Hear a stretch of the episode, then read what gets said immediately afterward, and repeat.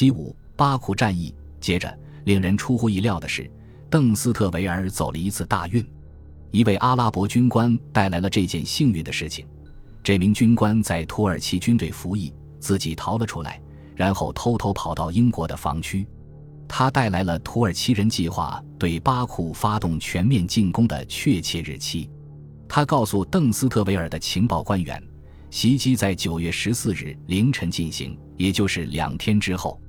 但他无法告诉他们，在这条长达十四英里的防线上，土耳其人具体会袭击哪个地方。正常情况下，通过这种方式获得的如此重要的情报，一定会受到极大的怀疑。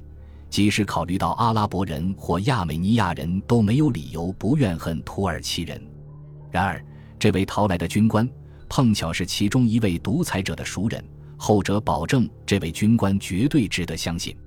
邓斯特维尔写道：“他的情报极其宝贵，因为它使我们能够派出所有的部队作战，即使他们还必须猜测哪里将会受到袭击。正如这位军官所预测的那样。”土耳其人在九月十四日黎明前发起了进攻，他们先用大炮进行了猛烈的轰击，随后派出了大量的步兵，向山上一个叫做狼峡的大裂缝周围的防御阵地发起进攻。这些阵地是居高临下的，他们本应该是城市最容易防御的地方。然而，在一两个小时内，占领这些阵地的巴库部队就被土耳其人赶走了。他们现在实际上已经占领了紧挨这座城市的高地，离城郊只有几百码远。邓斯特维尔写道：“就这次进攻而言，所有部队都提前得到过预警。然而，整条防线上最难攻的地方竟然还能如此轻易地落入敌人的手中，这真是太令人难以置信了。”不管怎样，土耳其人向城里的进一步推进被邓斯特维尔自己的士兵暂时挡住了。然而，他们没有足够的兵力把土耳其人赶出高地，而且邓斯特维尔知道，敌人只需要再花几个小时就可以把他们的大炮拖上那里。一旦大炮都到了那里，他写道，那么整个港口就任由他们蹂躏了。因此，英国军队必须在此之前就完成撤离，以免满载士兵和伤员的船只成为土耳其炮手容易袭击的目标。大逃亡的详细计划已经下发给连长和其他军官了，现在只需要邓斯特维尔最后一声令下，整个行动就会启动。但是，即使在这个时候，他也只是命令用来撤退的船只待命，并没有真正下令撤离。他仍然希望能够说服巴库的守军，通过发起反攻，把土耳其人从狼峡附近的重要高地上赶下来。从而使巴库免遭几乎肯定会发生的大屠杀。他后来写道：“击退在获得关键位置后被牵制了十二个小时的敌人，几乎不需要付出多少。”但这一希望却很快就破灭了，因为有消息传来说，所有想要集结巴库守军的努力都失败了。此时，为了不让自己的军队也跟着覆灭，他知道他们必须马上离开这个在劫难逃的城市。否则，巴库就会成为另一个库特。当他最后一次召集所有的人员时，他的脑海里不停地浮现出库特守军的命运。事实上，虽然他并不知道，但伦敦已经开始流传着这样的谣言：说一切都完了，巴库已经落入了土耳其人的手里。快到下午五点时，邓斯特维尔下达了撤出巴库的命令。整个撤离行动被妥善地分为了数个阶段。他们在夜幕的掩护下行动，希望能在敌人发现之前完成撤离目标。行动必须保持最高机密。还有另一个原因：一旦我们打算撤军的消息传遍整个城镇，邓斯特维尔写道，所有人都会把我们当作敌人。我的士兵将不得不在街上杀出一条路，才能到达船只那里。他还担心，他们开船离开时，独裁者们会命令海军舰艇向他们开火。虽然黑暗会提供某种程度的掩护，为了防止他的士兵在穿过城镇的路上遭到暴徒的袭击，他下令要尽可能低调地在街角处部署警戒哨兵，同时牢牢地守住港口的所有入口。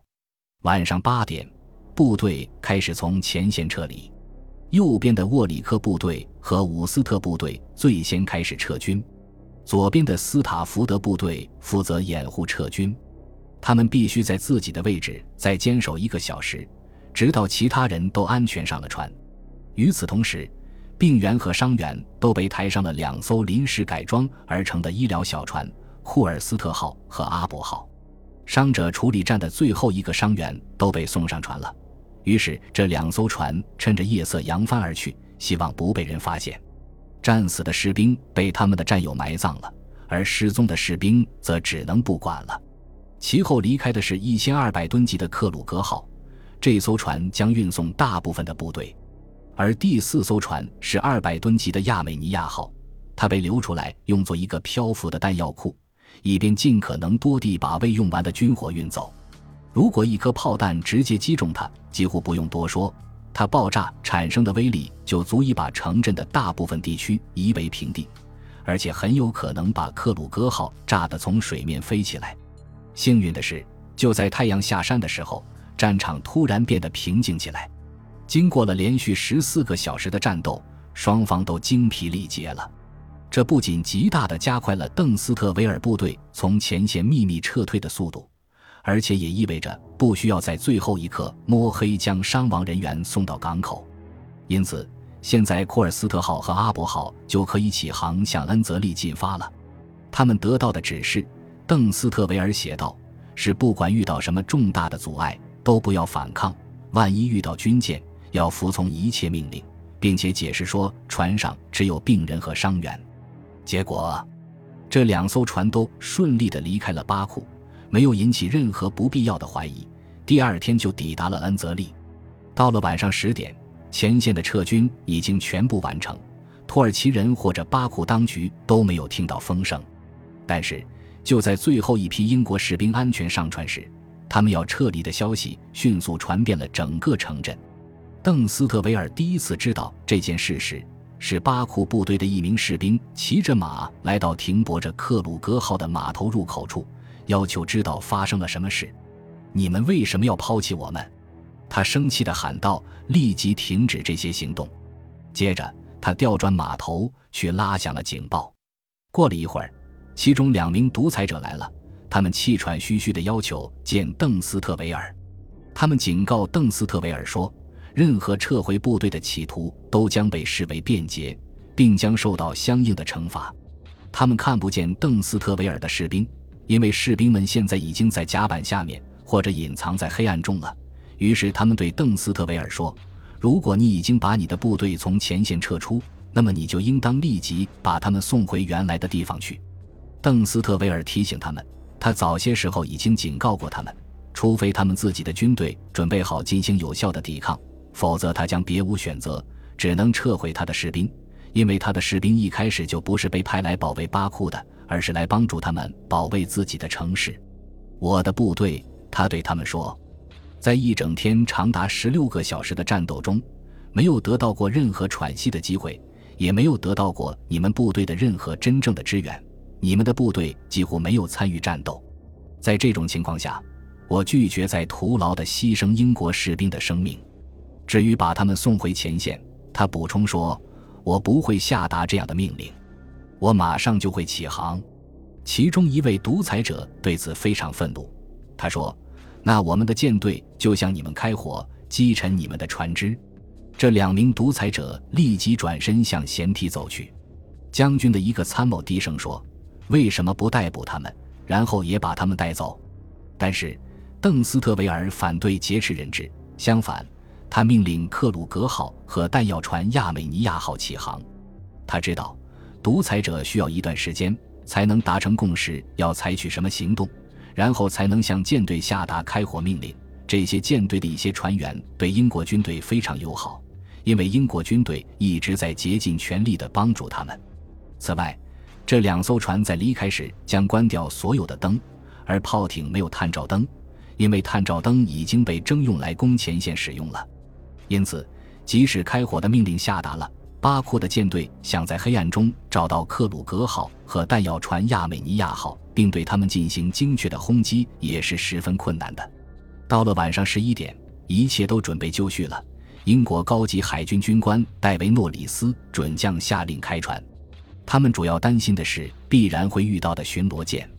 他们在悄悄驶过去的时候，只能屏住呼吸，祈祷那些值班的人在黑暗中发现不了他们。一切都很顺利，邓斯特维尔写道。直到我们正好在巡逻舰对面的关键时刻，后者正从一排停泊着的驳船后面缓缓驶过。接着，克鲁格号所有的灯突然都亮了起来，把所有人都吓了一大跳。